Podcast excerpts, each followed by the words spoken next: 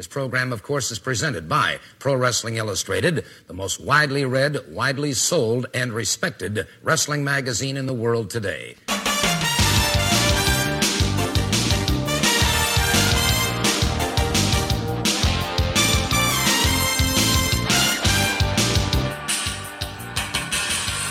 This is a Pro Wrestling Illustrated podcast. I'm your host, PWI senior writer Al Castle, back once again. Going to be joined in a moment by my co host Brian Solomon and from WrestleNomics.com, uh, coming back to the show, Brandon Thurston.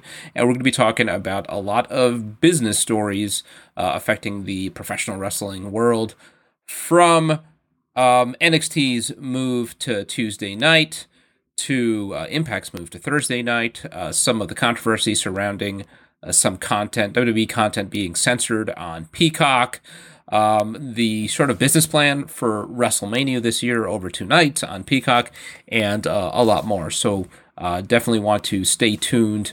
Uh, for a very kind of this is like the, the the business episode of the Pro Wrestling Illustrated podcast, so a lot of fun. also, you want to check out the latest issue of Pro Wrestling Illustrated. It is our Supercards issue, um, a throwback to a feature uh, that was really popular in the 80s and 90s, where we highlight some of the biggest wrestling cards of the year. Um, and the issue looks at the Royal Rumble, it looks at New Year's Smash, Wrestle Kingdom, uh, Hard to Kill, Final Battle, and so much more. Tons of photos and results in here. Also, my hot seat interview with Adam Pearce uh, features on Killer Kelly and the Wednesday Night War. You could pick it all up at pwi-online.com. And before you know it, I think um, next week our June 2021 issue is ready to drop, and it is our uh, it's not a WrestleMania coverage issue, kind of our WrestleMania it's not quite a preview issue here. This is the problem with magazines is you got to do some anticipating. So what we did uh, this year, uh, something I put together, uh, really a lot of fun, is kind of um, uh, the the what if WrestleMania uh, main events. So what if instead, I'll give you for uh, example, WrestleMania four rather than Randy Savage and Ted DiBiase closing it out? What if it was Hulk Hogan and Ted DiBiase closing it out? Um, DiBiase, who cost Hogan the title, screwing him in that uh, famous match with Andre the Giant. Uh, what if they went on one on one in the main event of WrestleMania? And uh, lots of those kind of alternative WrestleMania uh, main events, um, whether they would have been better, why they didn't happen. Uh, so a lot of fun to put together. You're going to want to check that out. Also, hot seat interview uh, coming up with one of the women who's going to be uh, headlining WrestleMania this year, Bianca Belair. Uh, and much more in that issue uh, drops digitally, I believe, uh, April 9th. So, what's that? Like the day before WrestleMania? Uh, yes, I believe so. So, uh, you don't want to miss it. Go to pwi-online.com and uh, you can subscribe and make sure you don't miss any issues. Either subscribe to our digital edition or our print edition, have it delivered to your mailbox or your inbox. Uh, both ways, you could save a whole lot off the uh, cover price. It's the way to go. Uh, pwi-online.com. Also, you can subscribe there to the PWI weekly uh, newsletter, completely free, comes to your uh, email inbox with lots of fun features. Um, you can buy the line of Pro Wrestling Illustrated shirts available at both ProWrestlingTees.com and uh, some new shirts at whatamaneuver.net. You can follow us on social media at official PWI on Twitter and Instagram. Uh, you can also find us on Facebook, on YouTube, and you could send us an email at pwipodcast at outlook.com or pwi at kappapublishing.com. Uh, and uh, please subscribe to the podcast wherever you get your podcasts and leave us a positive review. Okay, joined now by my co-host Brian Solomon. How's it going, Brian? Pretty good, Al. Hope all is well with you as always. Yes, thank you. And uh, joining us uh, again this week from WrestleNomics.com and the WrestleNomics podcast, right? Uh, Brandon Thurston. How's it going, Brandon? I'm doing great. It's great to be back and, and talk with Al and Brian for the PWI podcast. Yes, and it is the uh, the busy season, right? We're now uh, less than two weeks away, I think, from from WrestleMania, and yep. uh, lots of business news to talk about. That's why I wanted to have uh, Brandon on. We'll, we'll talk a bit about WrestleMania, but I guess the bigger news coming out of this week is uh, the the end of the Wednesday night war, as it was, uh, with the news of NXT moving to Tuesday nights. First, let me ask you, you Brian. You know, you, you having worked in WWE for a, a number of years, um, I, I, I can't imagine this is something they take lightly. How much do you think they're concerned about the perception of uh, having waved the white flag here? Uh, well, they're not going to publicly admit it, but I think that there's got to be a lot of concern, um, and especially in the mind of one person um, who doesn't like to wave a white flag uh, over anything, and really never has, honestly, unless you go back to like you know TBS in 1985. That'd probably be the last time. So uh, this is not something that they're thrilled about, and I know that there's been other reasons floated and they're going to try to spin it that way like oh well we were just going to do this anyway but there is no way that the ratings you know uh, defeat that they've been handed here is not a major factor in, in the decision. There's just no way. And you know, I was joking about it on Twitter, only half joking, um, that if I were Tony Khan and if I was TNT, the move I'd be doing right now is moving Dynamite to Tuesdays. I really would. Yeah. I, you know, there's blood in the water. Uh, there's blood in the water, and if anybody deserves to be preyed upon that way, you know, and I can say this, um, this these are my comments only. Um, it, it's it's Vince McMahon. Um, after yeah. everything that he's done in the last 40 years, um, I would not shed a tear over his having to defend himself in that way. But uh, but no, I mean, it, of course, of course, it's got to be a factor, and they're not thrilled. I also wonder how the family dynamic is with things like this with Hunter and Vince, because NXT is perceived and largely is kind of like Triple H's thing and if it's sort of like this thing of like well i have to make sure that my father is happy and maybe he's not happy with me right now over, over yeah. the handling of this you know yeah is is this a failure for triple h this does this um uh, bode badly for his future. I mean, everybody sort of assumed for years now that he's kind of the heir apparent. You know, Stephanie on the business side, but WWE, but uh, Triple H on the, the creative side of WWE. Um, this was kind of his his was his first big test. We're going to give you two hours of primetime television on USA Network uh, every week up against this new competitor. And as you said, I mean, they're going to spin it differently, and and there is an argument to be made that this isn't so much waving the white flag as there's other things in place, and and, and I'll talk to you, Brandon, in a moment about it uh, about the extension of the USA deal and and um, uh, NBC Sports folding up. So it, it's not solely that, but suffice to say, if they were killing it in the ratings on Wednesday night, I assume they'd be staying uh, on on Wednesday night. So, uh, uh, Brandon, what, what is the, the, reality here? How much of this is, you know, WWE kind of uh, cutting their losses uh, and and just moving to a night where they're going to get a better viewership, and how much of it is it out of their hands and a decision um, by USA uh, and, and NBC?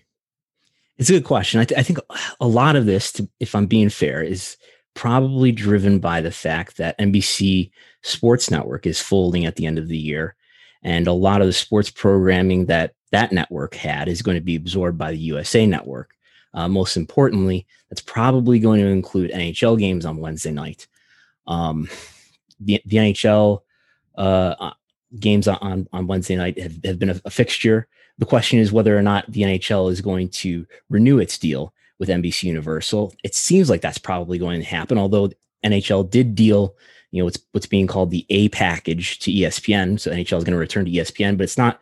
There's not any news yet if uh, NHL is going to do its separate deal with NBC Universal. Probably, I guess Fox is probably another player that's that's out there, but but most likely that's what's going to happen. There's going to be NHL on on USA Network at least during hockey season uh, on Wednesday night. But there's no question that NXT was beaten pretty decisively in in this head to head competition. Um, nine times out of know, we've been doing this for about a year and a half now. Nine times uh, NXT led AEW in total viewership. Uh, only one time did NXT lead AEW in viewers 18 to 49, and we've uh, there's been much debate, at least in, in my view and in my world, about you know what is really the important metric. Is it is does total viewership matter the most, or is it really the 18 to 49 viewership that advertisers care about that matters more? And um, I think for AEW, it's definitely. I think they've been told by uh, by Turner that 18 to 49 is what really matters for them. Uh, but I but I know that for um for WWE, they've they've sh- when they've been doing their TV deals and been arguing for upgrades, they've they've shown both total viewership and 18 to 49. But um, it was this is a competition that was more competitive early on, and um, since the pandemic, roughly, it's really broken out. Especially in that 18 to 49, you can really see how the um, the 18 to 49 viewership has really split apart in in NXT, sort of sl- uh, going down a bit, and uh, AEW rising uh, over the last I don't know eight to ten months or so. It seems like at the beginning of this competition, there was a lot more split viewing among viewers, maybe going back and forth uh, whether it's during the program or watching one one week and another the other week. But as this went on, it, it, it appears that younger viewers clearly sided with AEW and uh, and and stuck with that one.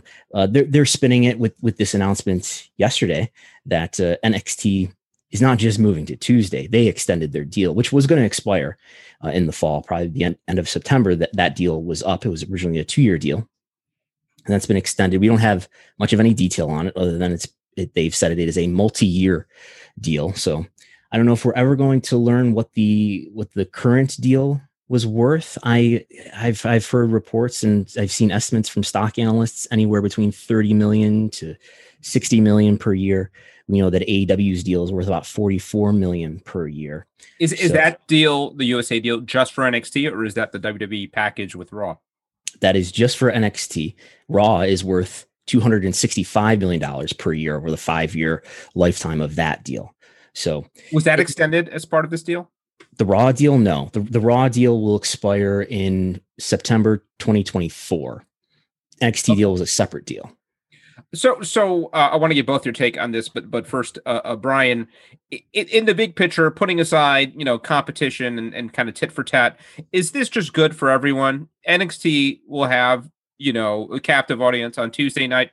AW will have the audience on Wednesday night. Or sometimes um, this stuff can be a little counterintuitive, right? And you think, yes, you know, uh, moved away from the competition, your audience is going to increase. But there's also something to be said for just kind of having that night that is the wrestling night, right? And everybody uh, uh, tunes in. Uh, so is there a chance that that maybe this doesn't, at least on you know NXT side, this doesn't help, and it actually you lose some viewers because they're used to seeing it on Wednesday night. So, good or bad, big picture? I think it'll help, honestly, especially NXT uh, having a dedicated night. I, I think, you know, what you're talking about happened with the Monday Night Wars, you know, where people just went away.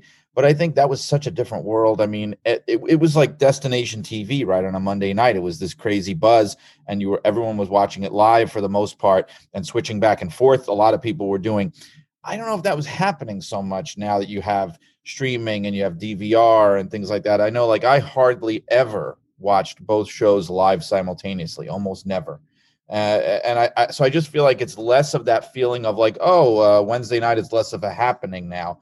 I think I think it will allow the shows to kind of stand on their own a little bit more. Like I said, especially NXT, because I think they were just losing a lot of people. I mean, I, even myself, whenever I would turn tune into both shows, I was much more compelled live to keep watching Dynamite than to switch over to NXT. Uh, we've said this here before.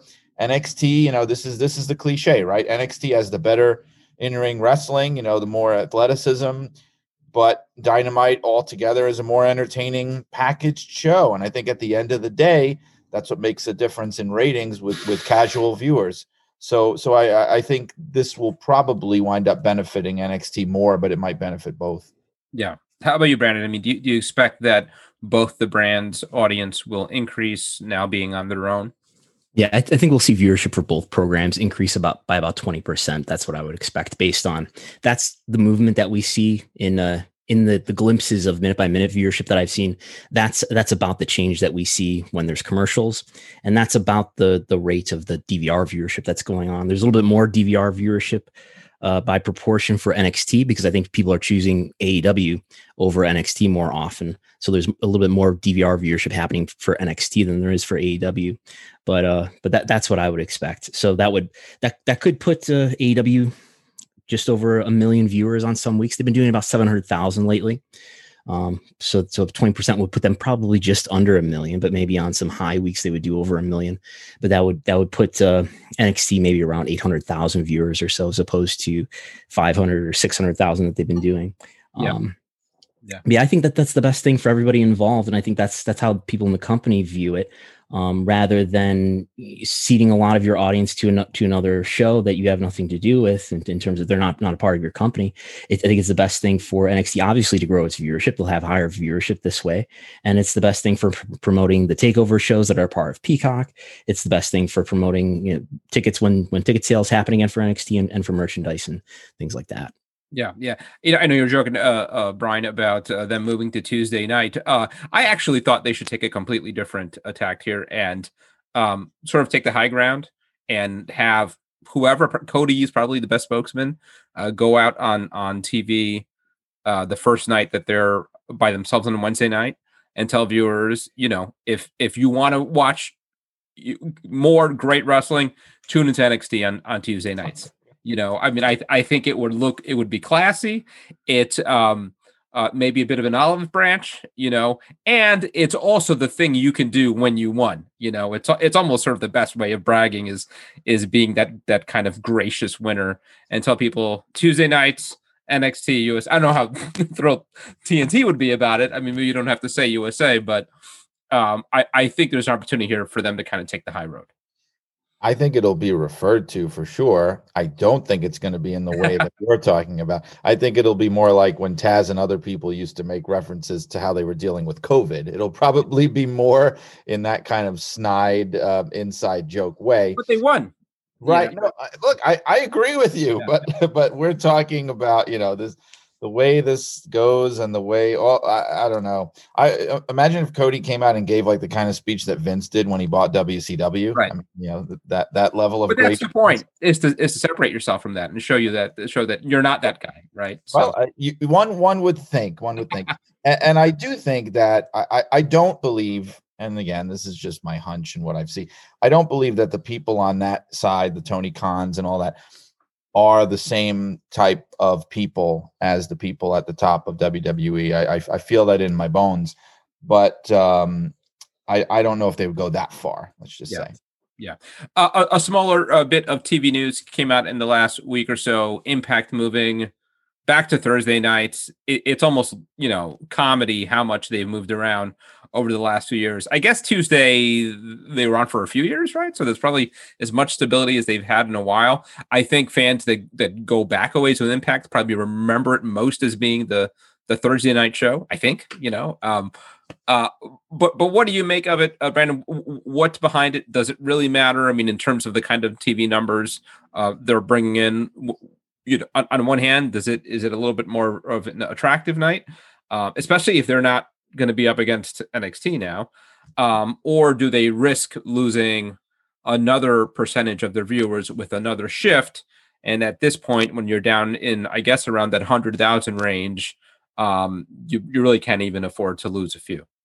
Yeah, I, I think they felt that they had to move. Uh, there, there were two nights uh, over the summer, the late late summer, where um, NXT and, and Dynamite for that matter, they were both preempted when there were playoffs for I think hockey in, in NXT's case that put NXT on Tuesday night, running head to head with Impact, and we, we saw Impact's viewership get decimated, where it was down the, the one week it was down something like thirty five percent, the the other week it was down about fifty percent. So I think even if even if there's viewers to be lost in moving nights. I think there's more viewers to be lost in staying where they were and going head to head with NXT. I think that's how they viewed it. And uh, we've been seeing Showbuzz Daily report uh, impact viewership since December. So there's sort of some visibility about what what other programming does on, on AXS and it, and it looks like uh, impact is the, the top rated show at least in 18 to 49 on AXS so it's not like there's other programmings pro- programs in all likelihood that are taking priority over impact. That's probably their number one show. So it's probably an easy decision to just move it to to thursday. And if anything was in the way well impact is a bigger show. I, I was surprised to see um, the the most uh, recent appearance from kenny omega draw what's it like the, the lowest rating of of the year or something like that? What what was behind that?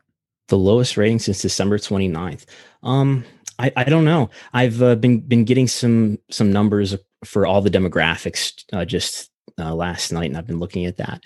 But um, I don't know. I, I think there you know there was a lot of interest when he, when Kenny Omega first appeared. I think it was on December eighth, and they drew their their their second biggest rating since their uh, debut on AXS. But um, you know, maybe some of the interest in the AEW and, and Impact uh, interaction is wearing off. Do you, do you uh, think uh, uh, uh, I guess either of you, and maybe uh, uh, Brian, I'll ask you this: uh, it, it, Does something like that maybe make Impact reconsider how we've talked a lot about the good that's come out of a lot of these different promotions working together? But if Impact is um, giving away a, a, fair amount of TV time to AEW, some of it is kind of this gimmick, you know, paid advertisements by Tony Khan. But but the fact is, they're featuring talent that is not their own pretty frequently now. And then you bring over their champion and your numbers go down. And now they're building to this uh, um, champion versus champion match with um, each of the branch champions. Do, do you maybe sort of reconsider and say, look, are, are, we doing the, the right thing here in putting over the competition uh, this much if it's not benefiting us? Well, the, the only conclusion that I can draw when I see something like that is that it just seems to me, I guess, that whatever people were checking out impact partly anyway, as a result of this cross pollination, they probably just didn't like what they were seeing, or they or they didn't like it enough to keep coming back. Um, that said, I, I still don't don't think that they would want to break ties with a company that's much bigger than them, kind of giving them this this rub. I mean, even if there's a short term drop in ratings, I I, I mean, I don't know. I, I just feel like just by association their profile is raised in the long in the long run. I mean, I just don't think it would be smart for them to just kind of go it alone at this point unless, you know, they the choice wasn't theirs to make. Yeah. And, and if, if I could add, I just pulled up the numbers. So sure. total viewership in October, November, before there was any AEW interaction was 149,000, 135,000. And uh, it's, it's been, you know, months after that, December, 160, 161, 173. So in March, it, March, it is down back to 141 at, at, as of the middle of March, but that's about on par with what they were doing before. So it's not as if they're lower than they were before they started to interact with AEW.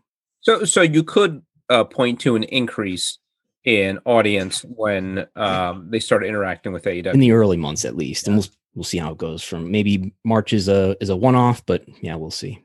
Yeah, I, I, wasn't planning to talk about it, but I, now that we're talking about different uh, companies, I, I, checked out uh, the Ring of Honor 19th anniversary show last week. Frankly, it's the first time in a while that I've checked out uh, a Ring of Honor. It, it's weird because they're sort of the the last company still operating in silence, right? I mean, Impact's at, at least here and there use some of the the fake crowd noise and even the NWA I think is is kind of creating the illusion of a crowd with with their crews and stuff like that. But Ring of Honor, it's still sort of pin drop, uh, a quiet. Uh, that said, there was a lot of awesome action on on Ring of Honor. Uh, a lot of guys I wasn't that familiar with uh, that I was kind of checking out for for the first time. Um, Dak Draper and and uh, some other guys who you, you see the upside. I mean, it, it's worth saying. I mean, Ring of Honor hasn't been the Ring of Honor we know for a long time, but you just look at WWE, you look at the WrestleMania card, and it's just Ring of Honor guys up and down. I mean, th- their track record is unparalleled. And so, me watching this ROH uh, show for the first time in a while, I'm like, who are the guys who are maybe those next guys? And frankly, I don't see a whole lot of them. Some of these guys who are who who are the the the kind of top stars um, are either getting pretty long in the tooth or there's just something about them that you could tell WWE wouldn't be that interested in. Uh, but guys like like Rush and uh, uh, some others, um, I get it. I see what what the appeal is. Uh, but how is Ring of Honor doing? I saw something where where Joe Koff gave an interview. Um, I think it was on SiriusXM, and he talked about on any given week they have half a million uh, viewers. um, and their their ratings are different, right? Because they're they're syndicated. You can't just look at one channel. There are different time slots, different channels all over the country. But but what do you think is a realistic gauge, Brandon, of of where Ring of Honor is these days? I don't know. I, I he said yeah something like three to four, sometimes even five hundred thousand viewers. Um, back in 2016, there was an article I think from uh, I think it was like Mediaite who, who referenced. Uh, Nielsen numbers saying that maybe they were doing this is in 2016 now. They were maybe they were doing 500,000 or something like that. I I would be surprised if it's that high. No, um, that's back when they had like the Young Bucks and and Cody and and definitely some yeah. real big draws. Yeah. Yeah, I, I, I mean, I would be surprised if it, if it, if it aggregated all together is is quite as high as, as Impact, which is doing under two under two hundred thousand viewers.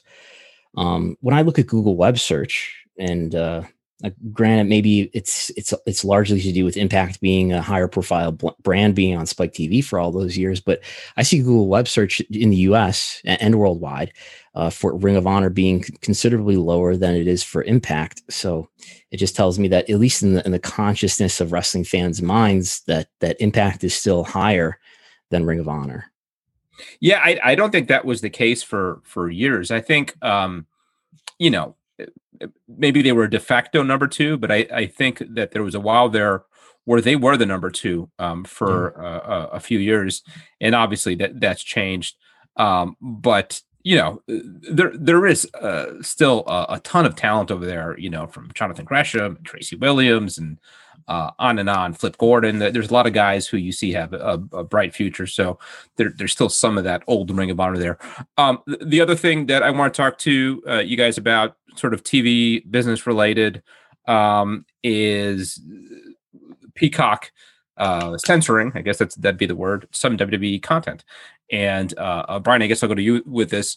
Um, we know about WrestleMania six. You know, some of this I guess you could have seen coming, you know, miles away when you are doing business with um an, an a, a media conglomerate like like NBC. Um, you know, having a guy essentially do blackface is not going to fly. Uh, but you do wonder, and since then they've added a couple things, uh, or I should say, removed a couple things. Right, one was um, uh, Vince McMahon using the N word. Right, uh, I don't know if anything else has come off, but I, I do wonder like if they're going down a rabbit hole here that if you if they really start digging into this content there's entire characters there's like weeks of of programming months of programming that you can argue um you know should be removed. Forget about having mid south on the network ever. Right yeah. So here's my i mean i can only give my my my gut personal very subjective reaction to this. Um I'm hoping that it's one of those kind of overreactions online where it's like, okay, um, everybody's talking about, oh my God, Peacock is censoring the network and all these things are going to, and in reality, it's just these two things. Now, um, yeah, the, the Vince N word thing, I was there when I'm pretty sure when that happened, I was working there. That should have never even happened in the first place. That that was extremely ill advised. The Piper thing, I believe, was the naivete of the time. It was the wrestling business. I don't think harm was meant there. I really, truly don't. Um, that said, I th- I know Bad News Brown himself was not happy about it. I know that. Um, I, I, feel in my heart that like you would hope or think that a, a content warning would be That's, enough for right. things like this. And they've used it for other stuff, right? Right. I mean, because, anything with Chris Benoit, uh, they right, they, right.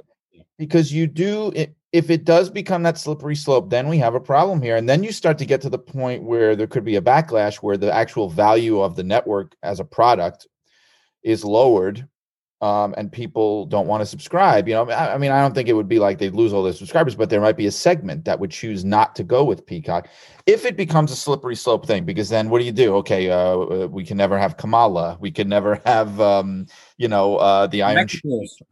right, Mexicools are gone. I mean, like I could sit here all day and, and list. You know, that's what wrestling has been for most of its history. Is these questionable, edgy kind of you know uh, the whole point was to stir up people's hatred and emotions right for so long. And so one hopes that that's not the path that they're going down because if it is then i think you really are devaluing your ar- archival product. Because i also think i mean look wwe has amassed this huge library of historical footage both their own and other companies. And they've sort of taken on whether they like it or not, the mantle of sort of like the conservator of of much of wrestling's history. And if they're going to now go down this this kind of corporate censorship path, um, I, I, think they're really doing the history of wrestling a disservice. I know I sound really idealistic when I say that, but they're also doing the consumers a disservice because there's a lot of people, and you're looking at one of them, who subscribe to it in very large part for the old school content. Um, again, if it's confined to okay, we're we're looking at these very racialized things where okay, blackface is out because we you know culturally it's it's completely out. Um, okay, fine.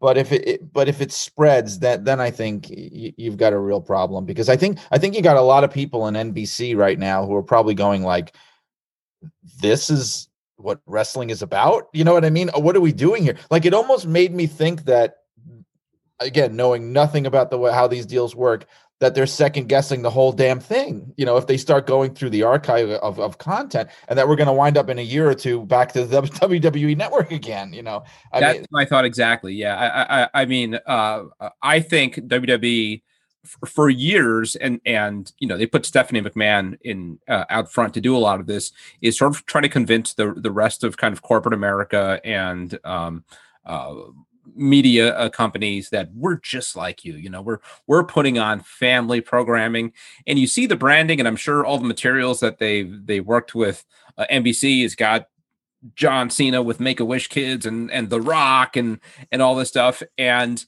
um and it's not that WWE isn't that. That is part of it, right? But then there is just sort of like the seedy underbelly of the professional wrestling business. Um, eh, eh, not all of it that far back. Some of it still happening now, but but uh, the reality is there is and i'm not trying to be you know cancel culture uh, guy here but but there is a, a, ton of content from wwe that just would not fly um in on almost any other sort of uh, media entertainment uh, platform even if you get into the history of like you know we've talked about it blading and things like pretty barbaric stuff you know that if, if you told the head of nbc you, you, you know you now um, distribute content of this this sort of uh, simulated sport where wrestlers would regularly cut themselves open with a razor blade and bleed all over the place um, you know for for the entertainment of fans. And and that's just part of it. I mean when you talk about I think the race stuff is the the hardest to defend, and it's pretty deeply uh, ingrained. Some of it more subtle than other stuff. It's it, like you talk, you touched on it. It's sort of easy to go after uh, uh, the Roddy Piper Bad News Brown match and um, Vince McMahon dropping uh, uh the N word, but there's so much. I mean, entire characters, storylines. Uh, I, I go to the Mexicools uh, which, which I remember. I mean, the second they came out, and I'm not like, yes, you know, I, I yes, yeah, but I mean, the moment they came out, I was, I was like, oh my god, I can't believe they're doing this. Yeah, I was there then, and I couldn't believe it. I'm like, are we really doing this in 2005? Yeah. Like, what are we doing? No, yeah. I, I, get Muhammad it. Muhammad Hassan, you know, so many others. You don't even have to go. The, the uh, crazy thing about Muhammad Hassan was at the time the creative behind that character was, and this shows you sometimes how they're in another planet. The creative was, we want to take this politically incorrect, like old fashioned wrestling character of the sheik, of the evil, you know, Middle Eastern sheik guy. And we're going to now make him articulate. He's American born. He wears a suit. He's this and that. They actually thought they were dressing it up and making it more acceptable. Like yeah. that's how separate they are a lot of times from the main. There's an excuse. There's, there's a way to justify any of this. I mean, uh, uh I'm know, not saying they were right, but that was the no, thing. Right, right. But yeah. I, I, you don't have to go that far back. You never, you know, there was an angle a couple years ago where they were making fun of the way Nakamura talked, right? Uh, right. Uh, and I, I forget who it was. Yeah, um, Jinder Mahal. Yeah, yeah right. Yeah, so yeah, that's that's not ten years ago or even five years ago. And the blading, the, the funny thing about the blading is that that was the reason that Vince got away from it in the first place. And I don't even just mean in recent years. I mean even back in the late '80s when they stopped it. It was because he was courting NBC. He was courting all the big corporations, and he didn't want to to have this barbaric practice. So I mean that's part of it. The other day, I'm you know I'm watching like old NWA stuff from the 80s that they had, the old World Championship Wrestling show, and there's the famous thing if you've ever seen it with Magnum TA. And this is a whole other like can of worms where he's like you know, uh, he's grabbing baby doll and he's showing her like what a real man is like, and he starts like forcing himself on her. And you have David Crockett in the corner cheering him on, and he's the baby face, right? Now I'm watching that, and I love this old stuff, and like my my hair's falling out of my head, and I'm thinking like, how are they gonna if they watch it closely enough? How can they, in good conscience, let any of that stuff go if they're cutting some of these other things? Adrian Adonis. concerns me because right, Adrian Adonis, Yeah. and I was I was watching a lot of that stuff too, and the things that Piper would say, and you had Orton with the pink hat, how he was like betraying his masculinity by wearing a pink hat and all that. And I and I'm watching it, but at the same time, as a wrestling fan, as an old school wrestling fan, I'm going, yeah, this is really messed up, and this could never work today. And I'm wondering why they even did it then. However, I still don't want it to be unavailable. This is part of wrestling history. I still want it to be available. and it's not something that is unique to, to wrestling. I, uh, I love watching old 80s movies, and it's amazing um, if you go back to, and not probably into the 90s, the, the, the stuff that was said in passing by what were supposed to be sympathetic figures, uh, especially derogatory uh, terms about gay people. Um, Kids they've were- been kids thrown were- around like like nothing. I mean, I've, there's there's a uh, a scene in um, Teen Wolf. I don't know if, if where uh, I don't know we might have talked about it where where um, uh, Michael J. Fo- uh, Fox's character is, is about to come out as being a wolf to his friend, and he says, "You you're not going to tell me you're a Right. you know." Well, and- don't don't ever go back and watch the Monster Squad. I'll just tell you that if you were a fan of that in the '80s, because if you ever want to see a bunch of little kids throwing that word around for an hour and a half, that's the movie Yeah, for you. yeah. Yeah. So this is all to say, Brandon. This is all to say, can this work? I mean, that does uh, it, it- as as Ryan touched on is is NBC. uh, Is there any potential for any kind of buyer's remorse when they say, "Oh my gosh, what have we gotten ourselves into in in being uh, the distributor of this uh, a product that um, you know that, that it, it, it's not exactly tremendous history. Yeah. And I guess, like, un- unfortunately, the, the history of, of this business is like a history of e- e- exploitation of minority groups, especially when it came to the ideas that people had of ways to get heel heat. Um, hopefully, when uh, NBC Universal sat down with WWE and made this deal, they had some memories or s- did some research about what the archive was that they were buying. Obviously, the, the bulk of the value of what they were buying is is the live distribu- distribution of the pay per views uh, on Peacock. But uh, yeah, a, a lot of this this library is, is part of it too, and and there's a there's definitely uh, an avid wrestling fandom that wants access t- to the library. I I, th- I think in hindsight, the the library, the archives would have been a great you know product to provide for a premium tier to the network where you you know everybody gets the pay-per-views at a certain rate but at a higher rate uh here's the library uh but uh yeah the, it's going to take them until at least SummerSlam. It's going to take them until SummerSlam, is what they've said, to move it all over. That's before that was noted before this uh, news came out about you know censoring things and taking things out. Um, I, I asked Rick Cordella, who's the an executive vice president and chief revenue officer for Peacock, uh, whether everything was actually going to make it over. He said it was. It, was. it was just because they were converting the metadata and the imagery and the closed captioning. He he didn't mention anything about vetting for content. Yeah. Um, I, I've been even told somebody mentioned that all the video packages for SummerSlam 1998 uh, have been removed as well. Uh, I haven't haven't looked and, and verified that myself. Why? but uh, ACDC? That well that, that maybe that would include a you know that that's got the Rock and uh, Triple H ladder match. Maybe that would include the Nation Domination DX uh, parody Uh, with with oh uh, yeah, more blackface. Yeah. yeah, yeah. So you've got so you got the CEO using the N word. You got the got the EVP Right. you, you know, doing blackface. But but yeah, um, so uh, but but yeah, I, th- I think it's it's kind of a uh, you know where do you draw the line, and uh, it's it's it is kind of er- erasing the transgressions, especially you know just to, to take for example, you know Vince using the N word on Survivor Series 2005. For one thing, this is not uh, Gone with the Wind in 1939, where most of the people producing it are now dead, but it's you know, something that happened only you know 16 years ago and and the person who approved of the line is still in charge of the company he's still approving of the lines today it's sort of erasing you know you know we used to do these things and no no that those things never happened Yeah. rather than being able to revisit them i think to leave them as they were and to put some sort of warning you know a message at the beginning of the of the of the content would have sufficed but they've they've decided otherwise Um, now, again, it's worth noting this is not exclusive to WWE, in, in, including the content that is on Peacock, right? I mean, Peacock's got um, old episodes of Saturday Night Live, certainly a lot of stuff that wouldn't fly today.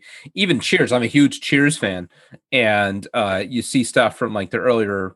I, I don't think the Sam Malone character would exist today. No, right? Um, so the, it, it's not just WWE, but it, it is sort of different with WWE. I do wonder, you know, touching on something you, you just said, if um in the end they decide, look, we want your new content, we want the pay-per-views, we want NXT, you could have this other stuff, you know, go create your relaunch WWE Network is just kind of, you know, archival old footage, and then you could kind of wash your, your hands of it. I, I wonder if it gets to that because they're gonna have a lot of headaches with this. I, I think oh sorry, go on. Uh, I, I guess I think I mean that that's a possibility. I I don't think that's going to happen. I guess I think this is going to be. We probably. I'm sure there'll be people on Twitter, you know, going through the old stuff and mention, you know, people hunting for for things that have been taken out. Um, but I I don't know if I were to predict, I think there's going to be not much more news in this regard, and the the archive will be there, and hopefully yeah. most of the stuff does move over. Um, Cryme Tyme. I just thought of Cryme Tyme. Yeah. Uh, well, don't don't even and, get uh, me started on this. God, it never ends. It never ends. Yeah, the, yeah but the entirety of ECW. I mean, just the entire thing. You know. Yeah, but but I do think if if it if it came to that, there are a couple hundred thousand subscribers who would pay for that archive to get monthly access yeah. to it. Yeah, and then maybe oh, you get squeeze a little more money out of them. Um, I remember b- before any of this stuff, there was uh, WWE on demand. Remember, I loved that WWE twenty four seven. Uh, when I when I finally my cable carrier started carrying it, I was in cloud nine. That stuff was so awesome. And then separately, they had kind of an online um, on demand service where they had like all the old episodes of Superstars and stuff like that. And uh, that stuff was all awesome. So I wonder if there's a way to do some of that. I mean, it's milking more money out of customers, but uh, nevertheless, there's stuff um, 24 seven from those days that has still never made its way onto the network, yeah. you know, because they would have like different things every month. They would be like that rotating content. They would have like whole episodes of championship wrestling from Florida or AWA, which have never even been touched by the network, you know. But but I think one last thing I want to say about about that censor thing before we move on just real quick is I think obviously there's the pragmatic side of this where where the thought process I'm sure they have is you know they want to head off at the pass any kind of public outcry that might happen from some of this content. So they're thinking you know obviously the most likely to do that in this day and age would be something like blackface and the use of the n word. I mean they can clearly see that as you know, the, any anything else, a lot of the other stuff you can make an argument for. Well, it's used in other forms of entertainment, right? There are movies that depict men forcing themselves on women, right? There are there are movies that depict this, that, or the other thing. But but you can't really make that case for, um, you know, kind of the humorous, flippant use of the N word or blackface. You can't anymore. Kind of extremes, yeah. And so they're looking at okay, what's the most likely to get us in hot water? I, I really think that's all it comes down to. And so again, I'm being optimistic. I think the lion's share of the stuff is probably safe. But that list will grow, right? They're not done, right? I I, I see what you're saying that um, you can't go after all of it, so go after the, the most obvious stuff. But I think there's a lot more stuff that could be added to that list of the most obvious stuff. If they want to, yeah, I'm sure they could. Yeah, yeah and it just takes somebody bringing it up. So uh, uh we'll see. Um, also on uh, on topic of uh, WWE, uh, Brian and I talked about a little bit uh, last week, but want to get your thoughts, Brandon, on um, WrestleMania and what it's going to look like this year, and sort of what the business plan uh, is for it. We we were discussing whether it makes sense to have two nights rather than one, kind of the pros and cons of uh, getting a little more ticket revenue and I guess more eyes on Peacock and selling a few more pay per views for people who still pay for pay per views versus just kind of burnout, right? I think it's nine straight nights of WWE uh, programming. Uh, but, but where is the revenue this year for uh, WrestleMania? Or are we not even looking at it the right way? Is it really more just about uh, appeasing Peacock and and showing them the kind of the strength of your audience. Yeah, it, it's funny now. We you know the network itself was uh, a way to de-risk WWE's pay-per-view business, which could be very volatile if you had a good pay-per-view or a bad pay-per-view in terms of sales. And now selling these rights outright for five, this is five-year deal, billion dollars over five years. It it de-risks it even more. And I, I I'm worried it, it de-incentivizes WWE to put on great shows that people really care about. Uh, but we'll see. Um, so the W doesn't even, you know, WrestleMania would be the peak every year of subscribers, and they would tell you what the what the subscriber number was on the day following WrestleMania. Uh, I don't think they're going to have anything in, in that regard to report when, uh, when they whenever they report yeah. details about this. But um, twenty five thousand is the capacity for each day. There's two days, and uh, that'd be fifty thousand total. Uh, WrestleMania tickets, I, I I've looked at, at Ticketmaster. It's hard to get an idea what the average ticket price really is. But um, if it's on par with what it's been in, in the past, that you could be looking at if they sell all the tickets, it would, you'd be looking at a 13 to 14 million dollar live gate, which is on par with with a, a one day WrestleMania. Uh, in in recent years, the the record is 17 million for uh, WrestleMania 32. Um, there's I, I, about this. There, there's increased production costs, but probably oh, yeah. not doubling it, right? No, because it's only one load in and one load out, right? And everything stays there. Um, it'll probably, it'll, I'm sure it'll, it will be, you know, somewhere around eight to ten million dollars in production expense. Uh, but uh, I, I'm I'm suspicious when I look at the the Ticketmaster website about how many tickets are are really left. If you count up all the tickets, um, it, it does look like maybe there's only a couple thousand tickets left. But I, I wonder if not all the tickets that could be put on sale have been put on sale.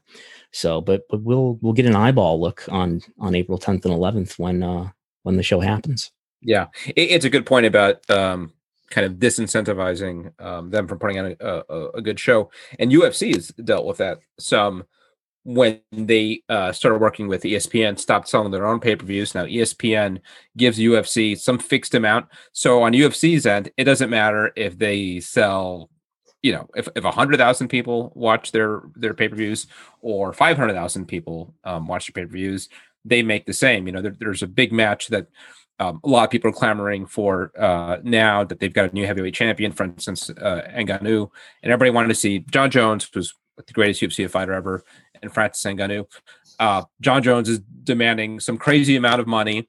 Uh, UFC president Dana White is sort of suggesting we don't want to pay uh, pay him uh, that money, and everybody's kind of scratching their heads. But it gets to this: what difference does it make for UFC? Right? I mean, like they, they make the same amount of money uh, from ESPN, whether a ton of people tune in or nobody tunes in. So, um, but they, I, they I still wonder, end up putting out pay per views that are, you know, Conor McGregor pay per views apparently yes. that do you do like a million or more. In, in but it does feel in some ways like um, and, another thing that makes me think about this is um, something steve austin just said i guess he gave an interview somewhere and, and just made it clear and maybe he's working everybody but um, he says he's not going to be there right? And he says essentially they didn't ask him to be there. And it does feel like maybe they're trying to do wrestlemania this year on the cheap uh, a, a little bit you know? You, you don't that said, they're paying whatever they're paying to Bad Bunny, and I guess now um, it's a Jake Paul or Logan Paul, one of the the, the Paul brothers. Um, but I, I, I, you know, a lot of those kind of big ticket uh, um, items that used to uh, jack up the cost, uh, the production cost of WrestleMania, don't seem to be there. So I, I looks like they're not going to pay Steve Austin. They're not going to have The Rock there. They're not going to have John Cena there. They're not going to have The Undertaker there. They're not going to have Brock Lesnar there, and and and so on. So do the you know does it feel like maybe a belt tightening WrestleMania? Maybe I, I, I guess yeah. There, there aren't the usual legends coming out of retirement. There's no Undertaker either. Um, but on on the expense side, W's paid a lot for this Thunderdome. Apparently, um, Q4 came in less profitable than they expected, and, and that appears to be because of the increased cost of the Thunderdome. The Thunderdome appears to be even more expensive than the normal live event touring business was. So I don't. Maybe there's a, feeling that they have to uh, uh, cut costs and, you know, because of that too. But uh, if if they do sell all the tickets, I think they would cover their their production costs if they sell something something around fourteen million dollars worth of tickets, maybe a couple million more in in merchandise. Um, but uh, I don't know. WWE can afford it. They're having their most yeah. profitable era ever here. Yeah, despite popularity being what it is. It, it does feel, Brian, uh, uh, to me a little bit like this is sort of like the obligation WrestleMania in in terms of it, I feel like they they they feel like they owe Tampa something, right? Uh, because the, the the graphics, all, all the kind of the uh, the branding for WrestleMania this year is the same as last year, right? Uh, they're just it's just they're just kind of doing it over again, and it it does feel. We talked a little bit about this last week. It does feel like they're not kind of like fully invested in this year's, year's WrestleMania. A little bit like I, I think that that for them the selling point is just we're doing WrestleMania and we're going to have people in there, uh, so everybody tune in. Uh, but this, if you want a big show, if you want a real WrestleMania, you got to wait for for Dallas next year.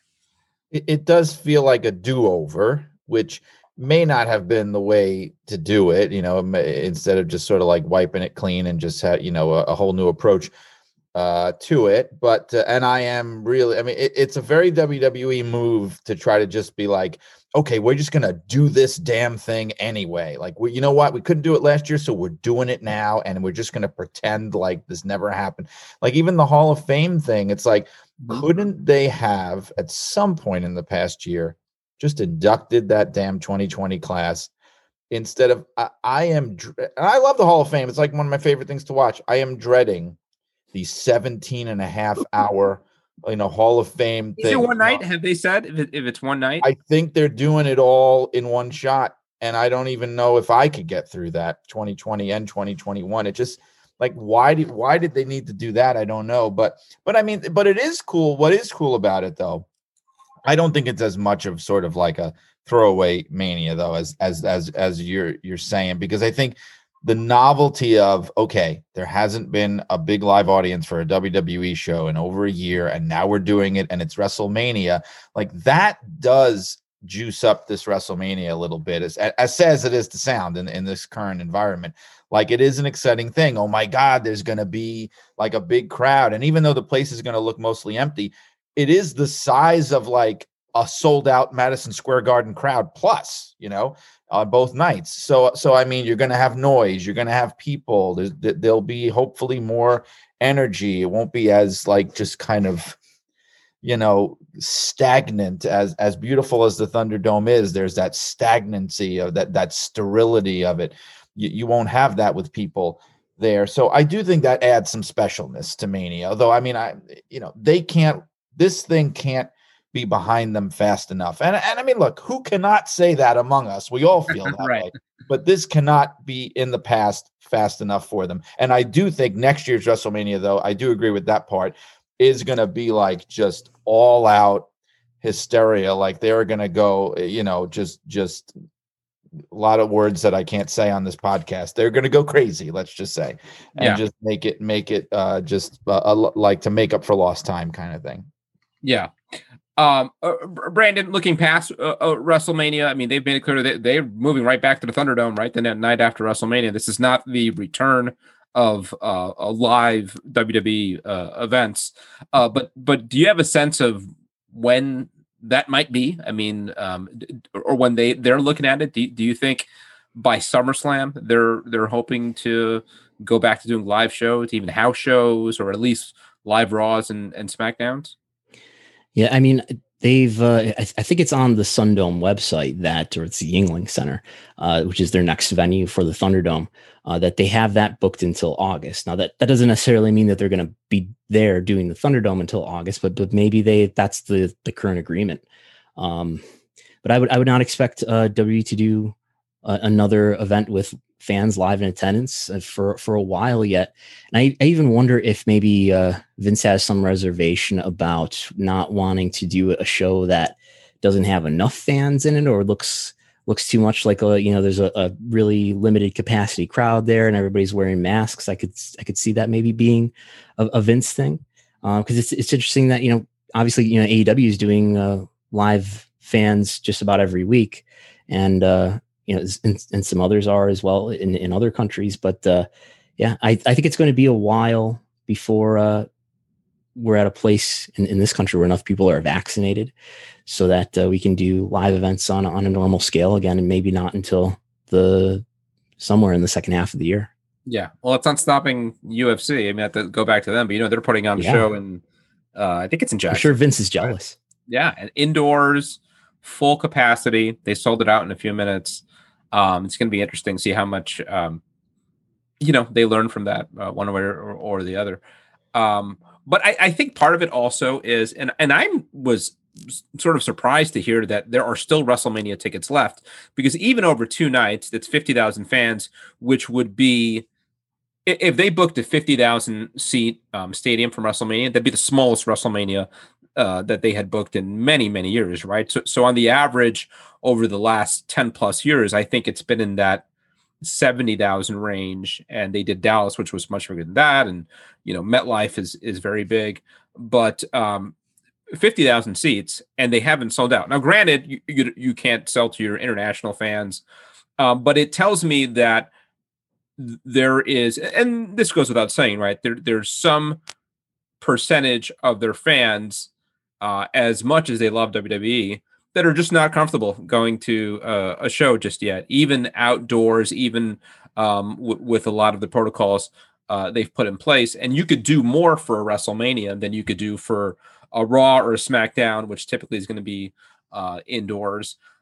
And they they could mitigate that some like AEW does by by booking a big outdoor stadium and like Wrestle for Raw week in week week out and um like AEW or like WrestleMania just uh, sell a small portion of those tickets. But I think they think, and maybe they're right, that the Thunderdome just looks better, right? I mean, than than an arena that is a third full or uh, a quarter full. So um, I think they might. The other thing about this is kind of a separate conversation, but um, you know, there's a lot of people thinking that WrestleMania is going to be kind of a rude awakening because it's the first time in a long time that they get a real crowd reaction. And with the Thunderdome, it's almost like the ultimate Vince McMahon uh, creation, right? Because you control everything. You get exactly the reaction you want to every angle, every bad joke, you know, uh, uh, every uh, uh baby face, every heel. And uh, I think they're not going to walk away from that that easy. Uh, what do you think, Brian? Um, yeah, I mean, there's there's going to be a rude awakening, right? When they, because I'm sure they don't have like a, a boring button that you could press. yeah, and they don't have like a like a Cena sucks button, even though he's not around anymore. But um, yeah, I mean, I I don't think. I mean, yeah, it's it's to be sort of bittersweet, but but I don't think they're to say, ah, well, we're to just keep it this way. I you know, I I don't think so. I mean, it's just gonna they're just to have to swallow the bitter pill. Like there's good and there's bad to having a live audience, right? I mean, uh, they'll just have to. Uh, it, will just be a, a, a transition period. But but I think like those people that are not, you know, the fact of, of these tickets being available for Mania. I don't think I think maybe part of it is for health reasons, like you said, of people being like, well, I'm a, I'm still a little concerned. I also think part of it is people saying, I want the WrestleMania experience, the real yeah. experience and I'm not going to get it this year. It's going to be like this weird kind of like pseudo WrestleMania with everybody in masks and half the arena empty. No fan access. No, right. like I don't want like if I'm going to save up, it ain't cheap, right? If I'm going to go and do this and bring my kids and have this amazing moment, I want it to be the real deal. I'm going to wait till next year. I think there's a lot of that thought process going on too. Yeah. And then there's obviously the factors, uh, uh, Brandon, of a lot of people um, hurt economically by the pandemic, right? So uh, they just don't have that kind of money. To th- so there's all kinds. Of, there's there's um, travel restrictions probably in in a lot of states. They're starting to be lifted now, but WWE does have kind of an uphill um, battle here in selling fifty thousand tickets more than they would any other, even if it was a real star-studded WrestleMania, which it's not.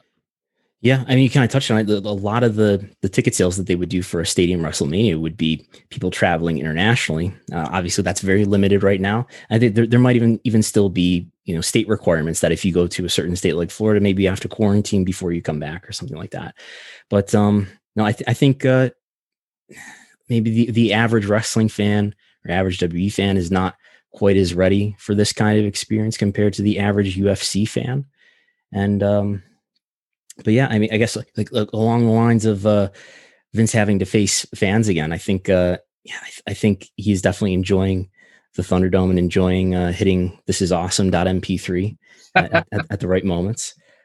But, but that's probably a, a, good point that I think he's he probably thinks that the Thunderdome is just looks nicer than than having scant you know capacity of, of, of fans there.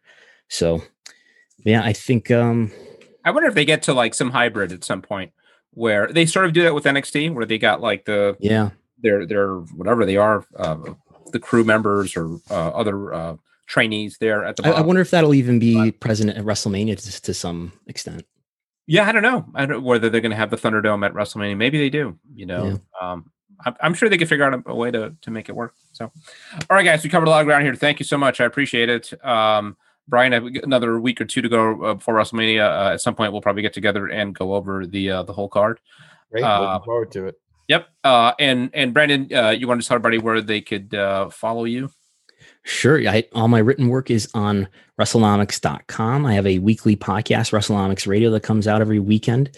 That you can find that on your podcast app. I have a Patreon, patreon.com slash WrestleNomics. You can follow WrestleNomics on Twitter at WrestleNomics. You can follow me on Twitter at Brandon Thurston.